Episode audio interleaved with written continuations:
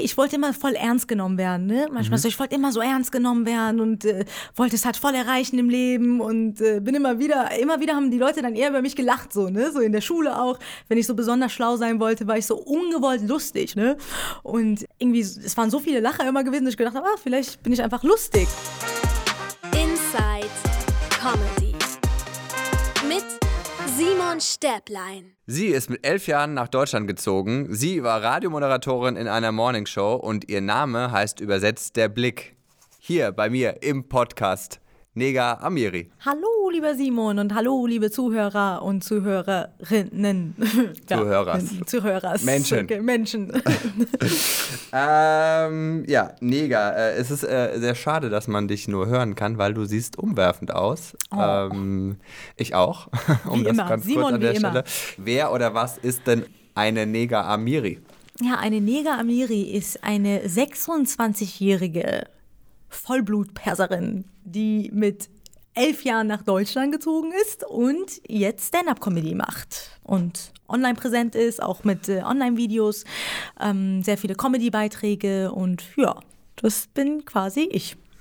Und wie bist du zur Comedy gekommen? Hast du irgendwann gemerkt, I'm so funny? Oder ist irgendwie mit dir durchgegangen? Also was ist da? Ich habe damals angefangen, also ich habe angewandte Medien studiert, um es jetzt ganz genau zu sagen. Ich habe angewandte Medien studiert, danach habe ich beim Radio gearbeitet und habe da so eine eigene Show moderiert, so Antenne, wie hieß es nochmal? Negah, Antenne bei der Arbeit? Oder was? Irgendwie sowas, genau, Antenne bei der Arbeit. Das habe ich dann moderiert eine Zeit lang und da habe ich gemerkt, nein, Radio ist ein bisschen zu eintönig für mich, hat mir nicht so viel Spaß gemacht und dann wollte ich zu Viva wechseln, die haben Moderatoren gesucht. Oh. Und da habe ich so ein Video von mir online gestellt. Wie wir alle damals. Ich habe mich auch mal bei Viva beworben. Echt? Ja. Und? Ich wurde genommen, aber hab's ausgeschlagen. Echt jetzt? Nein, okay. Mega. Du musst Ironie und Sarkasmus. Ich kommuniziere nur Ironie. Das ist ganz schlimm. Das tut mir so leid, dass du das nicht verstehst, weil du so dumm bist. Ich glaube einfach nein, alles. Das ist kidding. Das war auch Ironie, das war Sarkasmus. Tut mir leid, mein Gott, ich verstehe es gar nicht. Okay, Viva, du wolltest zu Viva, aber Viva ist doch eigentlich schon, also Viva ist ja jetzt auch nicht mehr das, wie es vor 15 Jahren war, oder? Ist ja schon pleite, glaube ich. Den Sender haben die ja gar nicht mehr, oder? Ja. So an sich, so mit Moderation. Wann wolltest du denn dahin? Also wie lange das war, wann war das, so 2016, 17 oder so? Da haben die nochmal so ein Online-Casting gehabt. Okay. Und da hatte ich mich beworben. Und da haben aber viele geschrieben, wie kann man Negah heißen, was ist das für ein komischer Name und warum hat die so eine schiefe, große Nase? Echt? Und, ja, und daraufhin habe ich dann so ein Video gemacht, wo ich dann über meinen Namen und über die Nase dann gesprochen habe. Ne? Und das ging dann viral. Und dann habe ich irgendwie angefangen, Online-Videos zu produzieren. Und ja. Hat dich das getroffen sehr? Oder, also nein, oder ist das so für dich? Ich mag mich, ich mag meinen Namen, ich mag meine Nase, ich mag mich, wie ich bin. Ich glaube, das war so eine Gewohnheit sowieso. Ich kenne es ja halt. Mit dem Namen bin ich ja so, seitdem ich in Deutschland bin, werde ich ja eigentlich so damit immer ein bisschen geärgert. Und mit der Nase auch. Also ich kenne es ja schon von meiner Mutter, die jeden Tag zu mir sagt, komm, lass doch endlich deine Nase machen. Du bist doch Perserin, deine Nase muss doch klein sein und so, ne? Und deswegen war das für mich so eher witzig. Ich so, ach krass, Online-Community sieht das genauso wie jeder andere auch in meiner Umgebung. Deswegen war das so eigentlich so eher normal. Ja. Also das heißt, du hast direkt auch mit dem ersten Hate gelernt, lustig umzugehen und da ein Ventil für dich zu finden, zu sagen, ey, ich find's witzig. Genau. Auch eure Reaktion. Das ist eigentlich das Beste, was man machen kann. Also das war so dein Weg zu Comedy, würdest du jetzt sagen. Irgendwie dieses, aber auch schon als Jugendliche, wo du gedacht hast, weil du musst ja auch, warum Medien? Also warum Medien, warum zum Radio? Das ist ja, was lag da in dir, dass du gesagt hast, ich will Entertainment machen? Ja, ich habe immer gemerkt, so die Leute haben mich irgendwie, ich wollte immer voll ernst genommen werden, ne? Manchmal so, ich wollte immer so ernst genommen werden und wollte es halt voll erreichen im Leben und bin immer wieder haben die Leute dann eher über mich gelacht, so, ne? So in der Schule auch, wenn ich so besonders schlau sein wollte, war ich so ungewollt lustig und es hat auch ein Lehrer letztens geschrieben, krass, dass du jetzt Comedy machst, früher warst du ja eher so ungewollt lustig, ne? Und ich glaube, diese Lacher haben sich dann bei mir so irgendwie, es waren so viele Lacher immer gewesen, dass ich gedacht habe, ah, vielleicht bin ich einfach lustig. Und in Beziehungen war das auch immer so bei mir, da haben die Männer immer gesagt, ah, Humor hast du auf jeden Fall. Und das war immer so das, was mich verbunden hat mit den Menschen. Und ich glaube, deshalb bin ich irgendwann auf Comedy gekommen, weil es einfach so, irgendwie wurde es zu meinem Alltag. Ja, wo man dich sehen kann, ist natürlich auf den Social-Media-Plattformen. Da bist du sehr aktiv auf deinem Instagram-Account, hast da auch eine ganz große Community. Was bedeutet für dich diese Plattform? Warum bist du aktiv? Also was ist dein Ziel? Ja, also das war ja so der Start im Bereich Comedy. Ich habe ja nicht mit Stand-up angefangen, sondern bei mir war das ja eher die Online-Videos, die ich dann produziert habe. Und es bedeutet mir echt viel. Ich mag das total. Also ich finde, es gibt mir so einen Kick, immer neue Videos zu produzieren. Und wenn da die Mädels oder Jungs dann drunter kommentieren und sich irgendwie mit der Thematik bisschen identifizieren können, das ist für mich einfach so schön. Und ich finde, es ist eine enorme Möglichkeit, die man echt geil nutzen kann. Social Media ist echt für mich einer der tollsten Sachen, die mir passieren konnte. So, ja, finde ich toll. Das ist cool. Also ich finde auch, dass du das da sehr gut machst. Also auch schöne Videos, schön produziert. Ich habe mir natürlich auch ein bisschen was angeguckt. Sehr, sehr gut gemacht, sehr sympathisch auch. Du bist ja auch in den Stories sehr aktiv. Also redest viel mit der Community. Ist das immer auf Entertainment gemünzt oder wie privat wirst du? Wie echt? Ja, wie echt in Anführungsstrichen? Ja, ich habe echt heute noch darüber nachgedacht, wie privat sollte man werden. Weil ich bin eher so ein Mensch, so im Alltag bin ich auch eher so der Zuhörer immer meistens und beobachte eher und mag es eigentlich gar nicht so viel von mir persönlich preiszugeben, weil ich denke, das interessiert niemanden. Ich habe immer so das Gefühl so, ne? Und aber schreiben dann auch einige, ja komm, erzähl doch mal ein bisschen mehr über dich. Aber ich war bisher echt nur auf meinen Content fokussiert, so dass ich eben Dinge den Leuten zeige oder Videos drehe, womit sich die anderen identifizieren können und nicht unbedingt, wie geil ich bin oder wie toll mein Leben ist oder auch nicht ist. Das habe ich nicht so bis jetzt geteilt, aber ich glaube, du machst es aber auch nicht so. Also, oder? Du siehst dich dann, würdest du sagen, eher als auf den Kanälen eher als Entertainerin. Genau, ganz klar Entertainerin, ja. Also jetzt nicht so, that's me and my thoughts, sondern hier ist was ich für euch mache, dass ihr euch unterhalten fühlt und gut. Also heißt das, dass du deine Stimme dann in diesem Sinne auch jetzt nicht nutzt, um dich für Sachen einzusetzen oder zum Beispiel, was weiß ich, Frauenrechte oder sonst irgendwas. Also ist das für dich dann so, nee, das gehört nicht hierhin, ich bin eine Entertainerin und ich möchte das irgendwie trennen? Ja, also ich setze mich schon ein, aber nicht über die Social-Media-Kanäle, weil ich finde, ich habe öfter mal versucht, meine Meinung ein bisschen durchzubringen und es wurde so oft missinterpretiert und da kam dann also ich finde halt Social Media, ich persönlich passe da immer so ein bisschen auf, wie ich meine Meinung äußere, weil mein Deutsch so schlecht ist. Und ich habe manchmal das Gefühl, so ich will etwas sagen und dann kann ich es nicht genau formulieren und dann verstehen die es falsch und ich denke so, hä, aber so war das doch gar nicht gemeint. Und deswegen habe ich es so ein bisschen zurückgestellt, aber wenn ich sehe, dass jemand sehr, sehr unfair angegriffen wird und wenn ich dann einfach nicht mehr kann, dann äußere ich das dann auch mal, über die Social-Media-Kanäle und mache das schon. Aber es ist mehr bei mir auf Entertainment fokussiert. Also ernste Themen kommen bei mir nicht so häufig vor. Ja. Okay. Ja. Du hast ja dein Stand-up. Das erste Mal, als ich dich gesehen habe, war beim Talent Award letztes Jahr, beim Nightwash Talent Award. Und natürlich hast du einen guten guten Aufhänger mit deinem Namen. Negah Amiri. Das ist ja auch quasi dann dein Einstieg. Ist immer gut, wenn man so eine Sache hat, die irgendwie außerordentlich ist, wo die Leute direkt so ein, okay, krass. Aber die Frage ist ja auch dann, wie geht das weiter? Was kommt danach? Ja, also, wenn du dann, das ist ein guter Aufhänger, aber dann ist ja irgendwann, wer ist denn Negah? Ja. Willst du dann, wenn du dich auf der Bühne präsentierst, auch im Live-Bereich, auch sagen, ich entertaine nur, oder willst du dann mehr von dir preisgeben?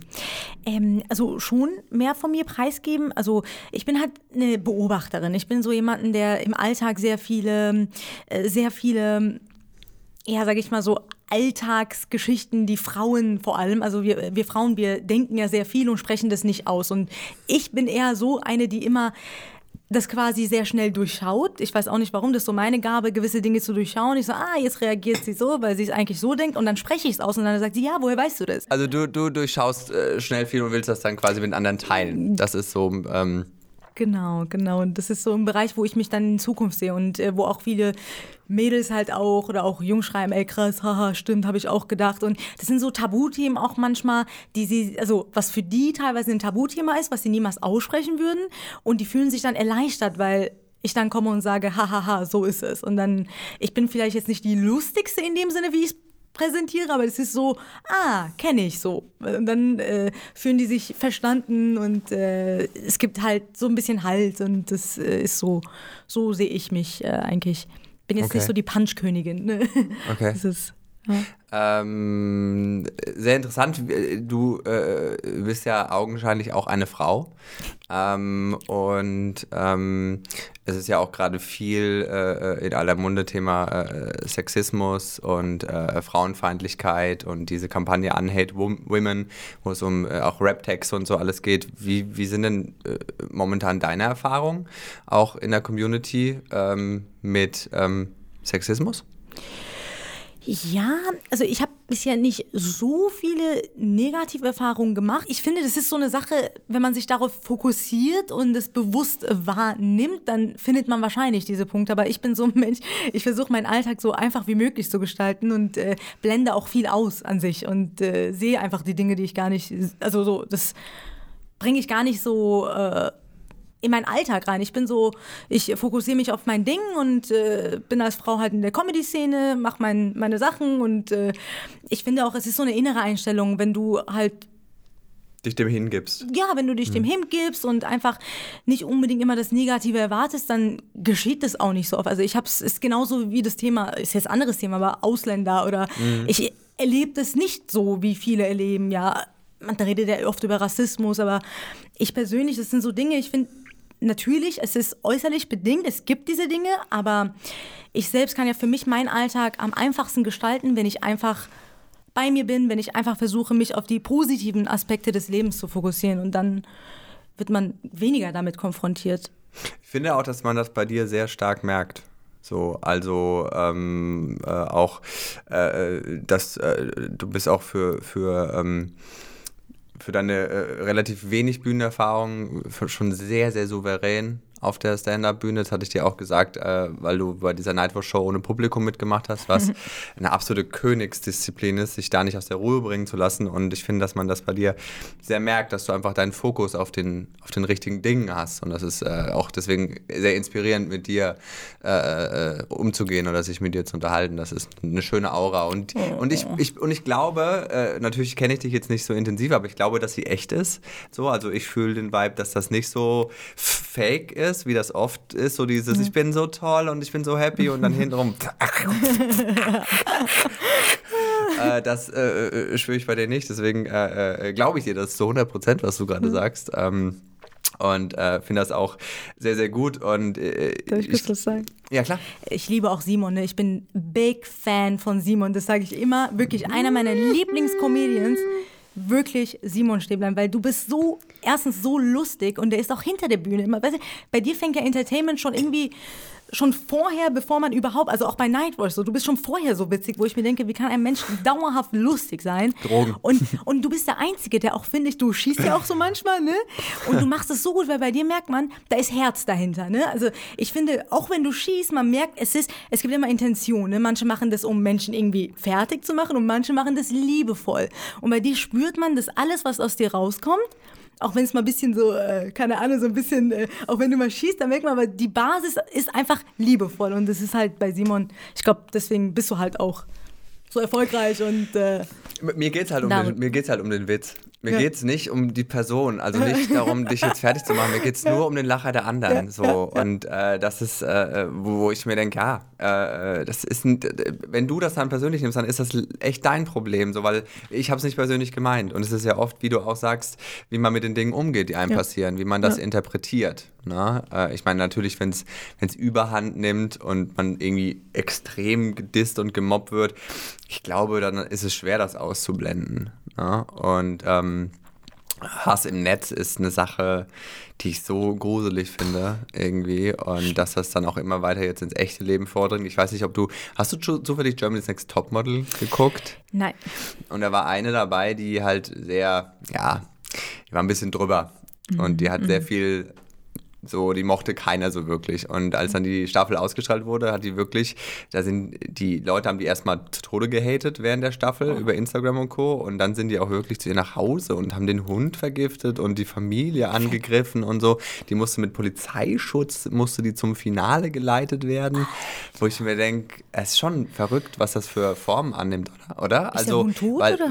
Das weiß ich nicht genau, aber die Tatsache allein irgendwie, dass man da dass man so, wegen sowas, wegen der Modelshow so wütend wird, dass man die Adresse raussucht. Gut, das habe ich auch gemacht, aber dass man war ich auch, aber ich habe jetzt keinen Hund vergiftet. Ne?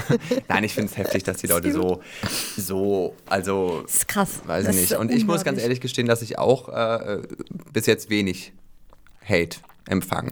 So, ja. Ne? Also auch, ich meine, schwul ist ja auch immer ein Aufhänger für einige, aber das hält sich wirklich sehr in Grenzen, so was ich kann man nicht irgendwie haten. Also an Hate erfahre. Und ich bin aber auch, dass ich dann denke, dass das Problem bei Hatern liegt ja an ihnen und nicht an dir. Und wenn dir das mal klar ist, dass das Problem nicht du bist, sondern nur die und ihre eigene Unzufriedenheit, ihre eigene Unzulänglichkeit, dann kann man damit besser umgehen. Weil aus was für einer Position heraus hatet man? Ja. Man hatet ja nicht, wenn man irgendwie total zufrieden mit seinem Partner auf der Couch liegt, gerade irgendwas Leckeres gegessen hat und sich denkt so, die kleine Drecksau, der schreibe ich jetzt mal eine fiese Instagram-Nachricht. Das machst du ja nicht. Ja. Du denkst, okay, und bist happy. Du hatest aus eigenem Hass raus, so glaube ich. Ich finde auch im Netz, selbst wenn die mal haten, die sehen ja so 5% von dem, was man gibt. Und die sollen halt diese 5% von mir angreifen und tun. Also, das bist ja nicht du. Ja, also, genau. Das ist ja das, also das ist ja, da muss man auch, finde ich, trennen, wer ist man so. Und das ist bei einem Künstler, ist man schon oft auch sein Produkt und seine Haltung, aber dennoch ist man ja mehr als dieser Comedian oder diese Comedian. Man ist ja noch ganz andere Rollen im Leben. Man ist die Schwester, man ist die Tante und das ist ja alles nicht, man hatet ja nur, was du nach außen hin als Künstlerin preisgibst und von daher denke ich mir auch immer so, dann halt nicht. So, ist schon okay, passt schon. Also bei mir hat wirklich geholfen, dass ich es auf eine Ebene gebracht habe, wo ich gesagt habe, du bist das Problem und nicht ich. Oder du tust mir leid. Also eher Mitgefühl anstatt Gegenhass. Eher so, wie traurig muss man sein, um so seine Emotionen rauszulassen. Das ist eigentlich eher Mitgefühl, das man empfinden sollte für solche Leute. Absolut, echt, absolut. Schön gesagt. Buddha ist stolz auf uns. Yay, I'm trying. Namaste. Ja, generell, wie gesagt, du bist eine Frau in der Comedy-Szene, die sind irgendwie nicht so häufig wie Männer. Hast du da einen Blick drauf? Gibt es irgendwas, was dich selber stört an der weiblichen Comedy-Szene, wo du sagst, irgendwie unter Frauen gibt es da einen größeren Konkurrenzkampf? Hast du irgendwie da Berührungspunkte mit? Also ich liebe alle Frauen in der Comedy-Szene. Die sind so nett bisher alle. Also die ich jetzt kennengelernt habe und mit denen ich zusammengearbeitet habe, die waren alle bisher so nett. Also wir sind da echt, auch diese Berliner Gruppe, ich bin da viel in Berliner Open-Mic-Szene gewesen und das sind echt meistens tolle Frauen, die einfach, jeder macht so sein eigenes Ding und ich bin dann noch nicht so viel, also es sind meistens die anderen, die manchmal so ein Problem daraus machen oder sagen, ja, das ist ja auch eine Frau oder oh, zwei Frauen an einem Arm, also das ist so das, was man erlebt, aber so untereinander ist es meistens immer sehr friedlich und sehr liebevoll bis jetzt, ja. Also man gibt sich da schon eher halt, als dass die Krallen ausgefahren werden. Total. Und wie beschreibst du das Verhältnis zu männlichen Kollegen? Gut, auch gut. Also ich habe einige Kollegen, die einfach auch, die mir sehr viel geholfen haben. Also ich muss sagen, am Anfang, ich kam ja von der Online-Branche, also ich habe ja erstmal diese Videos gemacht und dann kam ich ja im Bereich Stand-Up. Das war halt bei mir so, dass am Anfang halt viele gemeint haben, ja, komm, Stand-Up ist nichts für dich und bleib doch zu Hause und Bühne ist echt, also online und Bühne ist was anders und mach das doch lieber online weiter. Und ich hatte aber halt echt Bock auf die Bühne gehabt, auf die Bühne? Auf die, ja, war richtiges Beispiel. Genau, ich habe halt echt Bock drauf gehabt und da bin ich am Anfang halt auf viel Widerstand gestoßen, aber das war auch von mir selbst so ein bisschen. Ich glaube, man zieht immer das an, was man nicht anziehen will in dem Moment. Ne? Ich hatte selber Unsicherheiten. Natürlich. Also du hast ja, das ist ja der Sprung ins kalte Wasser vor Publikum. Ja, und dann kamen halt öfter mal ein paar Sprüche. Aber mit der Zeit haben sich die männlichen Kollegen als sehr, sehr nett und also die meisten haben mir so viel geholfen und haben dann gesagt, hier, guck mal, so wird ein Witz aufgebaut und so musst du es auf der Bühne machen und echt, also sehr, sehr nett. Und das mussten die nicht. Ich habe die nie danach gefragt oder so. Die kamen immer so nach der Show, haben dann ohne Hintergedanken, die wollten mich ja nicht mal flachlegen oder so. Ne? Die kamen, gut, sie waren so schon nackt, als sie mir die Punchlines gesagt haben. Aber ich finde also nicht, dass es, also für mich normal, dass man nackt in der Bar steht. Nein, die kamen dann immer so, haben gesagt, komm, ich verwende doch diesen Begriff jetzt mal danach und ich glaube, dann wird es richtig rein. Und da hat es auch echt oft funktioniert. Und das war, bevor ich dann auch zu dir dann ins Nightwash kam, war das echt, ich habe echt viel mit denen geübt auch so, ne? Diese erste Nummer, die Negah-Nummer, das war echt auch, da habe ich sehr viel Hilfe bekommen, auch extern. Ja, das war sehr nett. Okay. Ja. Ich finde ja, das Stand-up ist so ein bisschen das Klärbecken, in dem am Ende alle landen. Also irgendwie, es ist so, du warst ja auch, Radiomoderatorin, können wir gleich vielleicht noch drüber sprechen, als Radiomoderatorin gibt es auch schon öfters Schauspieler, Poetry Slammer, irgendwie stranden alle dann beim Stand-Up. Ich kenne den Weg nicht zurück. Ich kenne nicht die Stand-Upper, die sagen, ich mache jetzt Poetry Slam. Also, oder? Das ist immer so, am Ende dieses, was war denn das, warum du gesagt hast, ich will jetzt auf die Bühne, ich will weg von nur online oder auch zum Beispiel vom Radio. Also wo war es der Kick, dieser Live-Kick, die direkten Reaktionen, also was hat dich gekitzelt? Ja, schon auch die direkten Reaktionen. Ich bin ja so ein Mensch, ich liebe ja Menschen generell, ne? Ich bin immer, also ich bin immer sehr fasziniert, wenn ich viele Menschen auf einmal sehe und will dann, also ich habe immer das Gefühl, ich muss irgendwie was geben. Und ich finde auf der Bühne, ich meine, wenn man es echt gut kann, irgendwann, hoffentlich, dann gibt man ja so viel. Ich meine, das ist echt, mehr geben kann man eigentlich, oder Simon? Ich meine, du kennst es ja auch.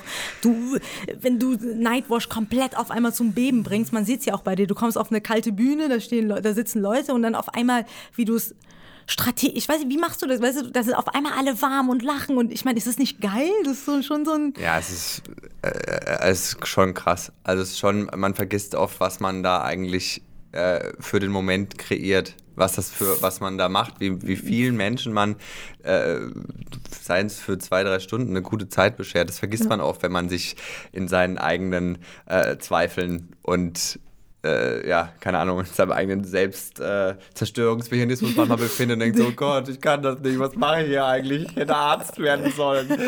Und dann denkt man sich aber manchmal so, wow, ich habe heute da irgendwie ziemlich vielen Menschen echt über mehrere Stunden da eine gute Zeit beschert und das ist schon geil. Das hat schon irgendwie, natürlich ist es auch geil für einen selber so, ne? Du stehst da und alle lieben dich, in Anführungsstrichen, aber ja, das ist schon echt irgendwie verrückt. Ja. Auch diese Live-Reaktion, das ist dieses Geile, dieses Stand-up ist so, das ist so direkt. Ja. Ich finde, es gibt kaum eine Kunstform, die so direkt ist, wie, weißt du, Pointe, Lacher oder nicht. Es sind Sekunden und das heißt, ja oder nein. Ja, genau. Weißt du, einen Song kannst du dir anhören und am Ende vielleicht klatschen oder nicht, aber Stand-Up ist hier, nein, gut. So, das war so, wo du gesagt hast, ich will den Kick, ich will das Echte. Ja, das Echte, genau. Das Echte hat mir gefehlt, das Persönliche hat mir gefehlt und ja, ich finde Stand-Up, das ist auch so ein Ort, wo viele auch hinkommen, die auch sehr viel gescheitert sind, ne? Und ich finde es geil, so einfach, ich meine, online kann man ja viel so von sich sagen, haha, so und so ist es, aber ich weiß nicht, ich habe das Gefühl so, mein Weg hat mich, ich bin so oft gescheitert, dass ich irgendwann mal zum Stand-Up komme und da weiter scheitere, so, keine Ahnung, also irgendwie, ich weiß es nicht, das ist, ich finde, alles in meinem Leben hat sich irgendwie darauf vorbereitet. So, es war einfach, es kam einfach so alles wie so ein Puzzle, das jetzt auf einmal so auf die Bühnen, auf die Bühnen, auf denen man so viel Geld verdient. 2 Euro am Abend. Nicht mal. Nee, spannend, auf jeden Fall. Ich finde das auch immer irgendwie, weil man hat ja auch Angst. Es ist ja auch, weil das Live-Scheitern, also wie, wenn du ein Video produzierst, da kannst du schneiden, da kannst du nochmal ansetzen. Ja. Ja. So, und ich bin ja zum Beispiel eher, ich tue mir oft schwer mit diesem in eine Kamera reden für Instagram. Ich denke mir immer so, ich weiß, dass es wahrscheinlich dann doch Tausende sehen und hören und sich drüber freuen. Ich kriege ja auch Feedback, wenn ich dann irgendwie mal eine lustige Story mache oder irgendwie, das ist ja, ne? Aber ich tue mir schwer. Ich liebe einfach den echten, direkten Abklatsch. Ich liebe deine Storys und du musst auch echt, ich finde, warum machst du so wenig? Ne? Ich frage mich das auch immer. Wenn mal was bei dir kommt, dann haut das richtig rein. Und ja, aber das ist halt was so ein bisschen mehr so mein Ansatz oft ist. Und ich glaube, das spiegelt sich auch in meiner Comedy wider. Ich will da, dass es gut ist, was ich mache. Ich will, dass es, bevor ich irgendwas mache, mache ich gar nichts. Ja.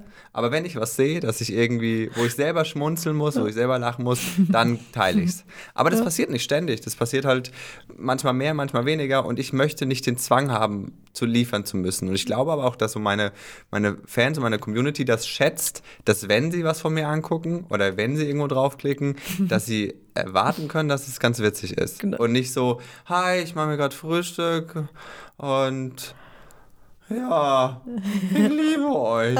Also, weil das wäre weird. So wäre es schon wieder witzig. Aber ich bin eher halt jemand, der sagt so, okay, nee, wenn ich eine reife Frucht irgendwo finde, dann pflücke ich die und teile die mit euch. Und wenn aber nichts da ist, dann gibt's halt nichts. So, ich will nicht diesen Druck verspüren, du musst, dass dieser Algorithmus sagt, du musst heute was nein. Muss ich nicht. Auch, also ist echt krass. Also ich finde auch diese Algorithmen, die machen ja auch, also ich kann es echt bestätigen, irgendwann ist es echt so, du hast einen Druck und denkst, oh, ich muss jetzt was posten. Und damit habe ich echt auch oft ein Problem, wo ich denke so, was soll ich heute reden? So, was soll ich, also echt, das ist dann, du hast einen Druck, weil du verlierst ja auch Abonnenten, ne? Wenn du mal davon habe ich mich halt befreit. Super. Ach, dieses, ich muss jetzt und Community und wer das mag, was ich regelmäßig dann doch auch zeige, der bleibt. Und wer nur da ist, um irgendwie sich abzulenken mit irgendwas, der ist bei mir sowieso falsch. Ich möchte Spaß verbreiten, ich möchte gute Fotos machen und nicht, hallo, ich jetzt hier. Das ist halt, ich meine, das kann jeder machen, wie er möchte, aber mein Anspruch ist es halt nicht. Und ich glaube aber, dass die Leute, die zu mir kommen und auch bleiben, das aber auch schätzen. Dass sie wissen, wenn er was macht, dann hat es irgendwie eine Inspiration oder einen Anspruch oder so. Und nicht nur, um irgendwas zu machen. Das ist ja immer das Spannende, wo ich mir immer denke, diese ganzen Hater und so, guckst dir doch nicht an. Ja. Also warum folgst du mir denn, um dann drunter zu schreiben, nicht lustig oder, dann lass es doch. Ja. Also das verstehe ich nicht, auch wenn du dann irgendwie unter mehreren Nightwash-Videos immer der gleiche hast, der gegen dich schießt, wo ich mir denke, ich esse doch auch keinen Rotbarsch, wenn ich ihn eklig finde. Ja. Also wo ich mir denke, hä? Dann stehen drauf. Geh weg.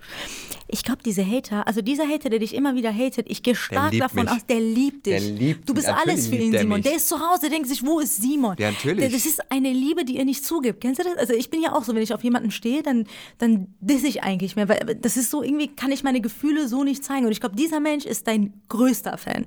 Und ich glaube, wenn du einmal dieses Kommentar liken würdest und einmal so ein Smiley machst, der vorbei. Der kommt. Der kommt, ohne sich zu berühren. Der kommt komplett. Oh, ich hasse den. Oh, fuck. Geil. Oh, wie ich den hasse. Oh. Ihr müsst das Bild dazu sehen. Herrlich. Wie siehst du denn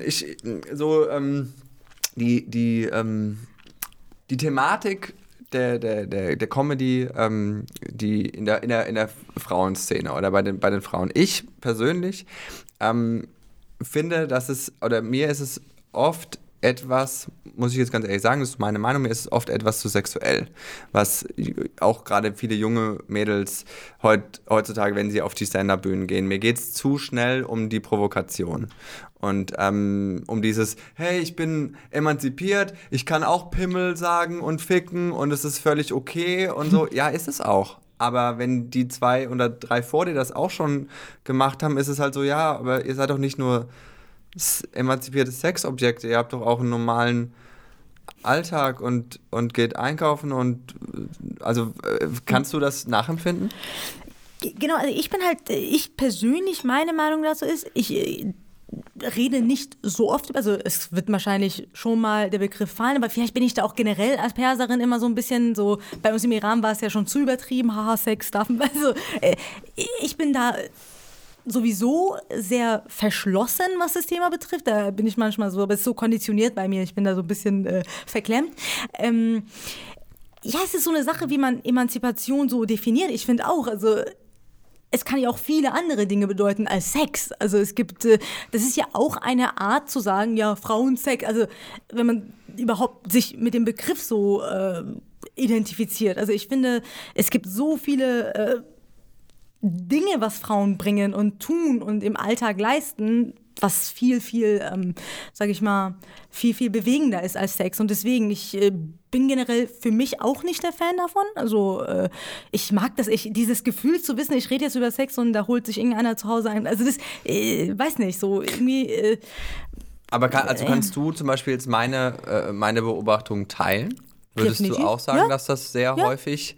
Ja. dann das Thema ist, so ja. dieses sehr plakativ, so ja, ich war gestern da und dann hat mir mein Freund irgendwie seinen Schwanz gezeigt und ich so, wo ich mir denke, ja, das ist auch ein bisschen, also so sehr schnell dieses, ich bin eine starke Frau, weil ich über Sex rede. So, das fällt mir schon... auf. Ich glaube, das ist in der neuen Generation generell, also ich krieg's häufiger mit, so wenn ich irgendwie, also ich glaube, also ich so, okay, ich rede jetzt so, als wäre ich 70, aber ich glaube, dass ich es häufig mittlerweile, wenn ich irgendwie mit Mädels bin, die so 16, 17, also ich merke auch bei meiner kleinen Cousine und so, die reden so schnell über Sex, also ich glaube, das ist so irgendwie... Es ist vielleicht ist es... normaler geworden. Ja, es wird ja auch früher, glaube ich, dass Leute Sex haben irgendwie so mit 4 und das ist weird. Können wir das rausschneiden? I'm not pedophile. Ja, it's just nee, aber das ist, ich finde auch, dass das früher, ich meine, du hast ja heutzutage auch Zugang zum Internet und so schon mit 8, wenn du dir da irgendwelche Hardcore-Gangbang-Szenen Ich persönlich bin ja immer so ein Fan des gesunden Mittelweges. Ja. Ich finde natürlich irgendwie 100 Jahre zurück christliche Verteuflung von Sex und Leidenschaft, dass es eine Sünde ist, ist natürlich auch nicht das Gelbe vom Ei, aber das ist so Daily Business. Ja. So wie Hunde, das finde ich halt auch too much. Ich finde, es ist so, ich weiß nicht, aber wer bin ich? Who am I to judge? Ich weiß auch nicht, aber ich finde halt gerade, dass man seine Triebe schon, also wir sind Menschen, wir sind keine Hunde, ne? Auch wenn ich dann sowas höre, wie, ich weiß nicht, ob du dieses Männerwelten und so gesehen hast von Joko und Klaas, wo es um Frauenfeindlichkeit, Sexismus und so. 15 Minuten. Genau. Dann dieses, wenn Männer so sagen, ja, aber warum zieht sie sich denn so aufreizend an? So, sie will das doch und alles, wo ich mir denke, ey, selbst wenn die nackt vor dir auf der Straße tanzt, du bist kein Hund. Ja.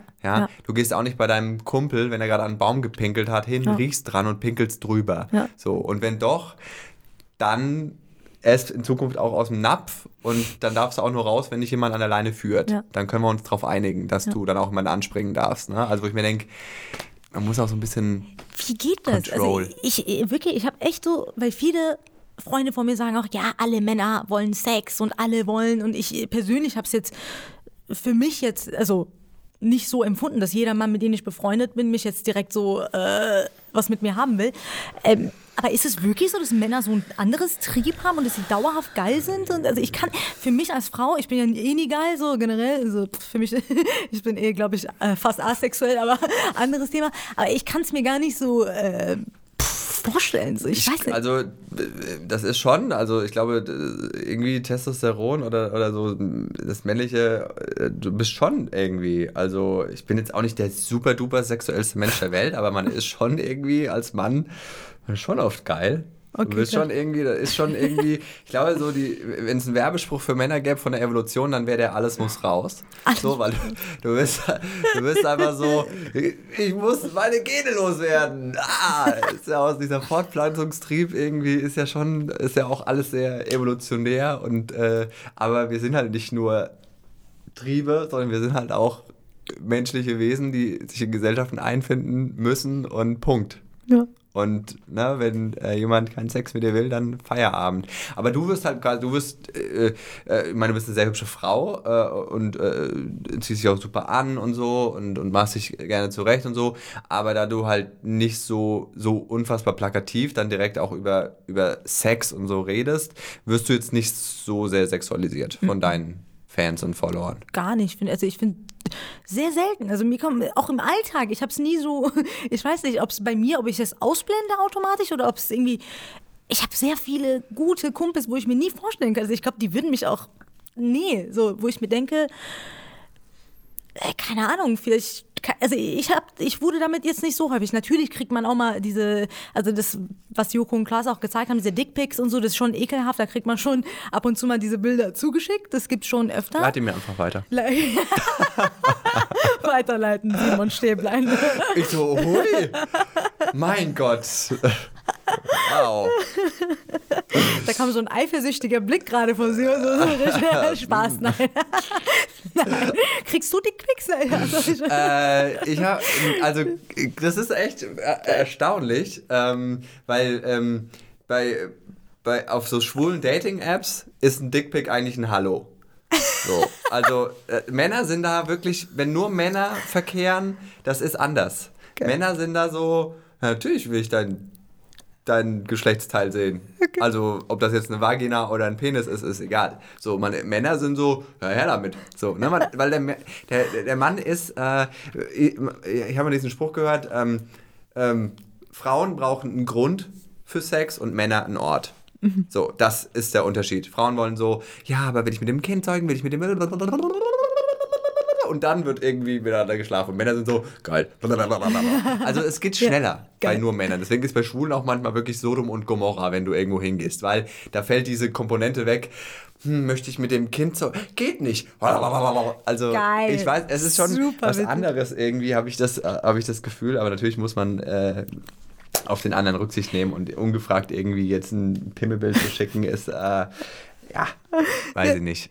Ich glaube, wenn das andersrum wäre, wenn du Jungs ungefragt deine Brüste schickst, dann würde sich niemand drüber beschweren. Ja, genau, das ist halt das, weil du als Mann, glaube ich, so denkst, also wenn du mir das schicken würdest, finde ich das eigentlich geil. Und deswegen verstehen die, glaube ich, nicht, warum du es nicht geil findest. Das ist halt einfach... der Unterschied, deswegen verstehen die, glaube ich, nicht, wenn du das nicht geil findest, wenn du ihnen, also wenn sie dir das schicken, weil sie sind in der Situation, als Mann bist du in der Situation, ja, zeig doch. Also gerne, auch ungefragt, weil ist doch geil, ist doch schön, ist doch so sexy. Und deswegen ist das ist dieser Point of View, der ein anderer ist. Auch wieder so Gedanken, ne? Die haben eine ganz andere Sicht auf die Welt. Genau, aber da ist dann halt eben nicht nur dein Hormon gefragt, sondern dann auch dass wir in einer Gesellschaft leben, in der das halt einfach, wir sind keine Tiere, die einfach, ne, sondern wir haben auch Regeln. Ja. Und das ist eine sexuelle Belästigung, das ist eine Straftat, deswegen don't do it. So krass, ne? Auch wenn du denkst, aber ich find's doch, ja, aber du bist nicht der Status Quo. Ich glaube, man muss immer von sich öfter mal abrücken und nicht nur an seinen Trieb, Willen und Wunsch denken, sondern ja, aber was ist denn auch das Kollektiv? Das Kollektiv und was wollen denn auch die anderen? Und nicht nur von seinem Wunsch. Das ist, glaube ich, was ganz viel in der Welt vermeiden könnte an Leid und Drama, wenn man nicht nur seine Perspektive sieht, sondern auch die der oder des anderen. Oh, das hätte ich gerade gerne als Video einfach so aufgenommen. So als Spiritual Teachment bei Simon Stäblein. Wirklich tiefgründig, wahrheitsgemäß und auf Punkt. Sehr gut. Wollen wir noch kurz vielleicht drüber sprechen? Du bist mit 11 Jahren nach Deutschland gekommen. So, das ist so ein bisschen wie hat sich diese Geschichte entwickelt? Magst du da noch was zu sagen? So wie sind die unterschiedlichen Kulturen, haben die sich auf dich ausgewirkt? Auch vielleicht auf deine Art, auf dein Stand-up? Ist vielleicht, also hattest du vielleicht auch zum Beispiel Erfahrungen im Iran, wo du gedacht hast, ist dir jetzt umso wichtiger hier als emanzipierte Frau einfach auf Bühnen zu gehen und das zu dürfen, was aktuell, glaube ich, im Iran jetzt nicht grenzenlos möglich ist? Ja, auf jeden Fall, auf jeden Fall. Also ich habe ja im Iran gesehen, wie viele, die persischen Frauen, die haben generell das Bedürfnis, sehr viel zu machen und sehr viel zu leisten. Wir werden ja im Iran immer damit konfrontiert, ja, hey, du musst studieren, du musst Arzt werden, du musst so und du musst. Aber irgendwo hört es dann auf bei den Iranern, ne? Also du studierst dann und bist dann vielleicht Ärztin, aber so die Möglichkeiten als Frau wirklich frei zu leben und dich wirklich frei zu entfalten, ist halt ab einer gewissen Grenze dann nicht mehr machbar. Also du bist immer die Frau. So, das ist noch sehr patriarchalisch, sehr männerdominiert. Schon. Auch wenn die so tun, oft als wäre es nicht so, aber es ist einfach so. Es ist selbst in meiner Familie, und wir sind sehr modern, also wir sind jetzt nicht wir sind ja nicht mal richtige Moslems, also selbst mein Opa hat einmal, wo ich gesagt habe, ja, so und so kann man es doch im Business machen, mach das doch so. Und da hat dann mein Onkel im Gespräch mit meinem Opa, ach, du bist doch eine Frau, komm. Das ist so, auch wenn man modern ist, es ist doch schon in den verankert. Mhm. Und das sind halt die Dinge, ich finde es eine schöne Frage, weil das sind die Dinge, wo ich mich in Deutschland drauf fokussiere, weil man hat so viele Möglichkeiten. So, hey, ich kann jetzt durch die Welt gehen und sagen, ey, ja, der hat mich aber sexuell angegriffen, der sagt, oh, du bist ein Rassist, aber ganz ehrlich, so, ich weiß, wie es bei mir zu Hause wäre. Und da hätte ich nicht mal ansatzweise so viel Freiheit. Nicht mal ansatzweise könnte ich hier mit dir sitzen und dieses Gespräch führen. Und deshalb, also ich finde, dass ich sehr, sehr viel Glück hatte und ich bin sehr, sehr dankbar, hier in Deutschland zu sein. Also ich führe das Gespräch mit dir als Frau hier auch nur, weil ich muss. Nee,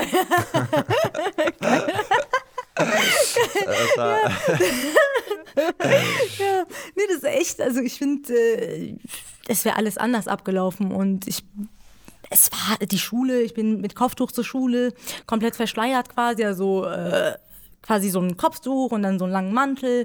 Und ich war halt schon immer, wir waren sehr westlich orientiert und ich kam dann von der Schule und habe direkt immer mein Kopftuch so ausgezogen, weil du musstest, also bis 11 musstest du auf der Straße kein Kopftuch tragen, aber in der Schule quasi.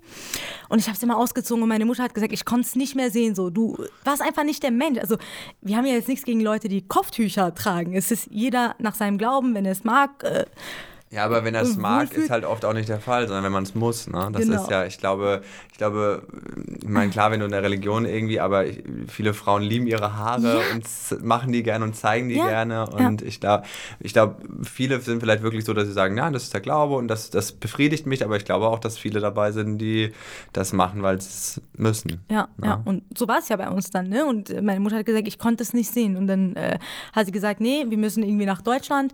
Und da sind wir auch nach Deutschland gezogen und ich glaube... mit kompletter Familie, auch mit Vater? Also, oder wie, also mit Papa auch, genau. Mit Papa, Bruder, der ist aber mittlerweile wieder im Iran. Okay. Ja, am Anfang war es sehr schwer, ne? So, am Anfang ist sehr, sehr schwer. Ich könnte mir vorstellen, dass für dich dann solche Sachen, was wir hier, so Sexismusproblem und großes Ding und Ungleichheit der Frau, Pay Gap, Gender Pay Gap und so, dass das für jemanden, der aus so einem patriarchalischen Land kommt, so ein bisschen so, ja, genau. Also natürlich ist auch, finde ich, dass es eine absolute Gleichstellung geben muss. Ja. So, ne? Ja. Also, aber wie man die erreicht, Quoten finde ich jetzt nicht so das Beste. Ich finde, die muss kommen, aber man muss da irgendwie, aber es ist eine Entwicklung, also alles entwickelt sich. Natürlich muss man das vorantreiben, aber man muss Sachen auch Zeit geben. Man muss Traditionen oder man muss Sachen so ein bisschen Zeit geben. Der Mensch ist ein Gewohnheitstier und man muss ihn rausführen. Man darf so eine Entwicklung nicht zu sehr pushen und mit Aggression, weil das macht es nicht besser. Ne? Also, ist das dann so, dass man so als Frau, die aus so einem Land kommt und vielleicht auch so eine Kindheit in der Art und Weise erlebt hat, dass man sich denkt, hier ist schon geil. Genau. Also genau das, wie du es sagst, genau so denke ich jedes Mal. Absolut genau das, was du gesagt hast. Und auch wie du sagst, ich finde, Widerstand ist generell nie eine Lösung, egal bei welcher Thema. Also zu viel Widerstand. Also dieses Dagegen, das ist selbst, ich meine, man muss ja von sich selbst ausgehen. Wenn jemand den ganzen Tag zu mir kommt und sagt, hör auf damit. Das, und immer diese Fehler, immer so dagegen pushen und dieser Widerstand, das kann gar nicht sich entwickeln, wie du sagst. Und genauso sehe ich es auch, dass man irgendwie schon versuchen muss,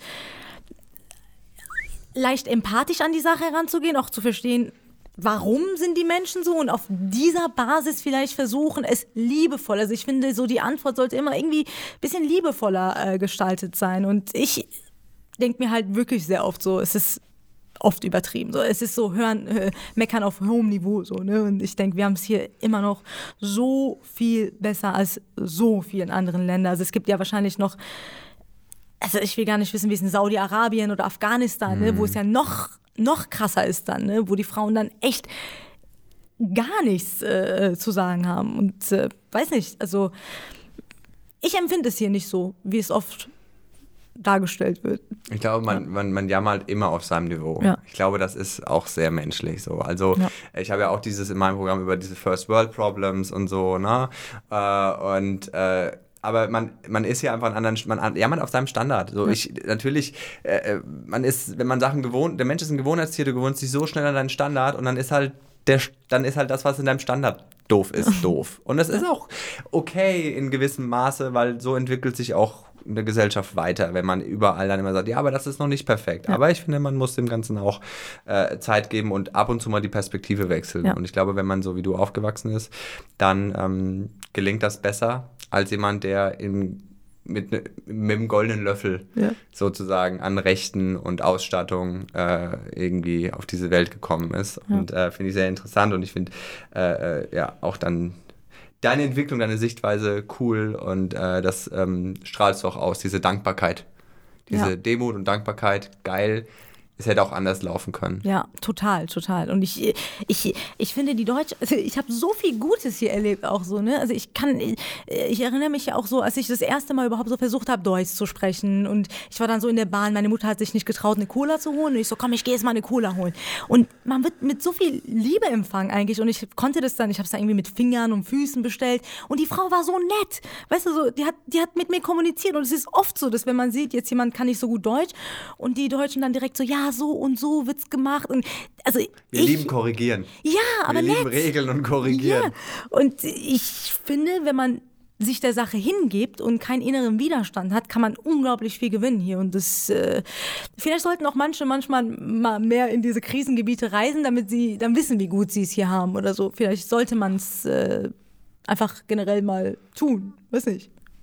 Ja, ich meine, wir sehen es ja, aber manchmal, wenn man irgendwas nicht wahrhaben will, dann ignoriert man es halt. Ne? Das ist ja auch mit diesen Fake News, wenn du einen Fakt nicht akzeptieren willst, dann sagst du halt, gibt's nicht.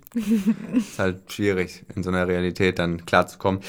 Liebe Negah, noch eine Frage zum Schluss. Heute in 5 Jahren rufe ich dich an. Wo bist du und was machst du? Ich bin, glaube ich, nicht verheiratet.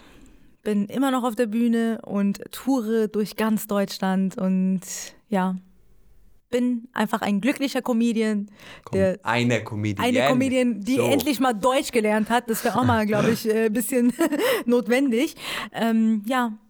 Ich glaube, ich bin dann on Tour und mache auch weiterhin lustige Videos. Und ja, das wird so, glaube ich, mein Leben sein. Hoffentlich. Ruf mich aber auch an, oder? Dann bin ich so. Na, ich habe dann keinen Vertrag mehr, sorry. Oh.